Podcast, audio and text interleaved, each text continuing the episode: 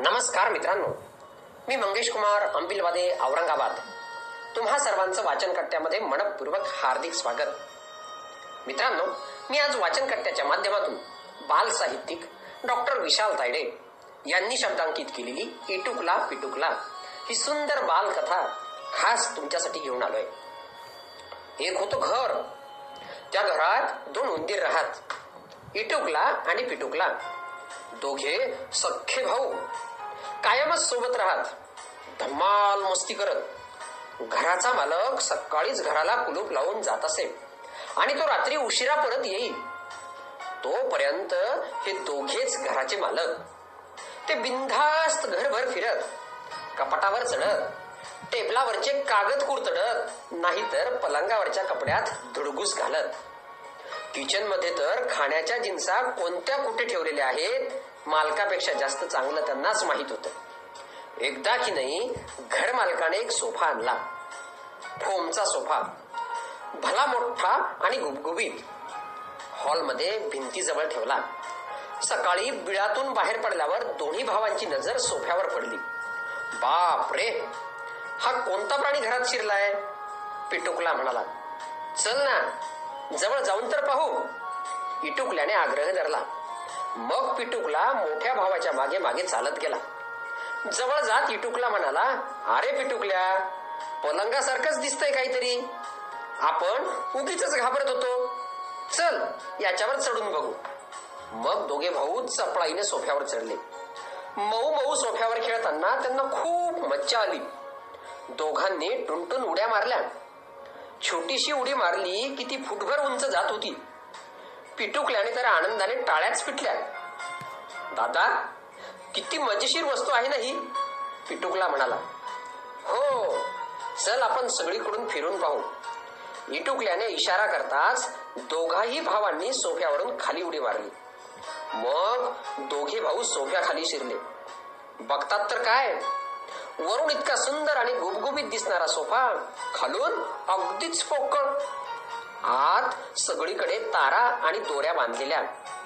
इटुकला पिटुकला झरझर त्या दोऱ्यांवर चढले. आणि या दोरीवरून त्या दोरीवर उड्या मारत मस्त लपंडाव खेळू लागले. दोघांनाही आता खूप मजा येत होती. त्यांनी त्यातल्या काही दोऱ्याही कुरतडून टाकल्या. आता दिवसातला त्यांचा बराचसा वेळ सोफ्याखाली जाऊ लागला. एक दिवस खेळता खेळता इटुकला सोफ्याखालून बाहेर आला. पिटुकला खालीच एका जाडशा दोरीवर गाणं गुणगुणत झोका घेत होता. पुढच्याच क्षणी इटुकला धापा टाकत आत आला. तो खूपच घाबरलेला दिसत होता. दादा काय झालं? झोका थांबवत पिटुकल्याने विचारलं. इटुकल्याला धाप लागलेली होती. त्याला धड बोलताही येईना. पिटुकला काळजीत पडला. दादा सांग ना काय झालंय ते? तू इतका का घाबरलायस? त्याने काळजीनं विचारलं. अरे पिटुकल्या घाबरू नको तर काय करू? बाहेर एक मोठा बोका बसलाय. इटुकला कसा बसा म्हणाला हे ऐकून पिटुकल्याच्याही पोटात धस झालं. बाप रे बोका? आपलीच वाट पाहतोय की काय तो? हम्म मलाही तसंच वाटतंय. अरे खूप भयंकर दिसतोय तो. लाल लाल डोळे आणि जाडजूड शरीर. तरी आई म्हणालीच होती मांजरने बोक्याला उंदराचा वास येत असतो म्हणून. आपल्या वासानेच तो बहुधा इथे येऊन बसला असणार. पिटुकल्याने अंदाजा बांधला. इटुकला तर अजूनही धापाच टाकत होता. दादा आता काय करायचं रे? अगदी रडवेला चेहरा करत त्याने विचारलं. काळजी करू नकोस. थोडा वेळ वाट पाहून तो जाईल निघून मग. मग आपण हळूच इथून पळून जाऊ. त्यांनी बराच वेळ वाट पाहिली. पण बोका तिथंच बसलेला होता. अगदी संध्याकाळ होत आली तरी तो जागचं हलायचं नाव घेत नव्हता. आता मात्र पिटुकला रडकुंडी आला. मग इटुकल्याने सोफ्यात आतून चक्कर मारली. त्याला एका ठिकाणी सोफ्याला छिद्र दिसलं. इथून बोक्याची पाठ दिसत होती. त्याच्या डोक्यात एक भन्नाट आयडिया आली. त्याने पिटुकल्याला इशारा करीत जवळ बोलावलं. हे बघ मी बोक्याच्या पाठीमागून भुरकून पळून आपल्या घराकडे जातो. मला पाहून बोका तिकडे वळेल. मात्र तोपर्यंत मी बिळात शिरलेला असेन. मग तू लगेच इथून सटक आणि समोरच्या टेबलाखाली जाऊन बस. नंतर तिथून तुला आपल्या बिळाकडं सहजच येता येईल. इटुकल्याने आपल्या लहान भावाला प्लॅन समजावून सांगितला. नको रे बाबा तू बाहेर पडताच बोक्याने तुझ्यावर झेप मारली तर? पिटुकला अतिशय काळजीनं म्हणाला. पिटुकल्या तसं काही होणार नाही. तू चिंताच करू नको. तुला माहीत आहे ना मी कसा वाऱ्याच्या वेगाने पळत होते? इटुकला आपलं म्हणणं पुढं रेटत म्हणाला. मग ठरल्याप्रमाणे इटुकला बाहेर पडायला तयार झाला. एकदा त्याने बाहेर डोकावून पाहिलं. बोका शांतपणे पलीकडेच पाहत होता. जणू त्याला कसलीच घाई नव्हती. इटुकल्याने मनाशी एक दोन साडेमाडे तीन म्हटलं आणि बोक्याच्या पाठीमागून आपल्या बिळाकडे धूम ठोकली.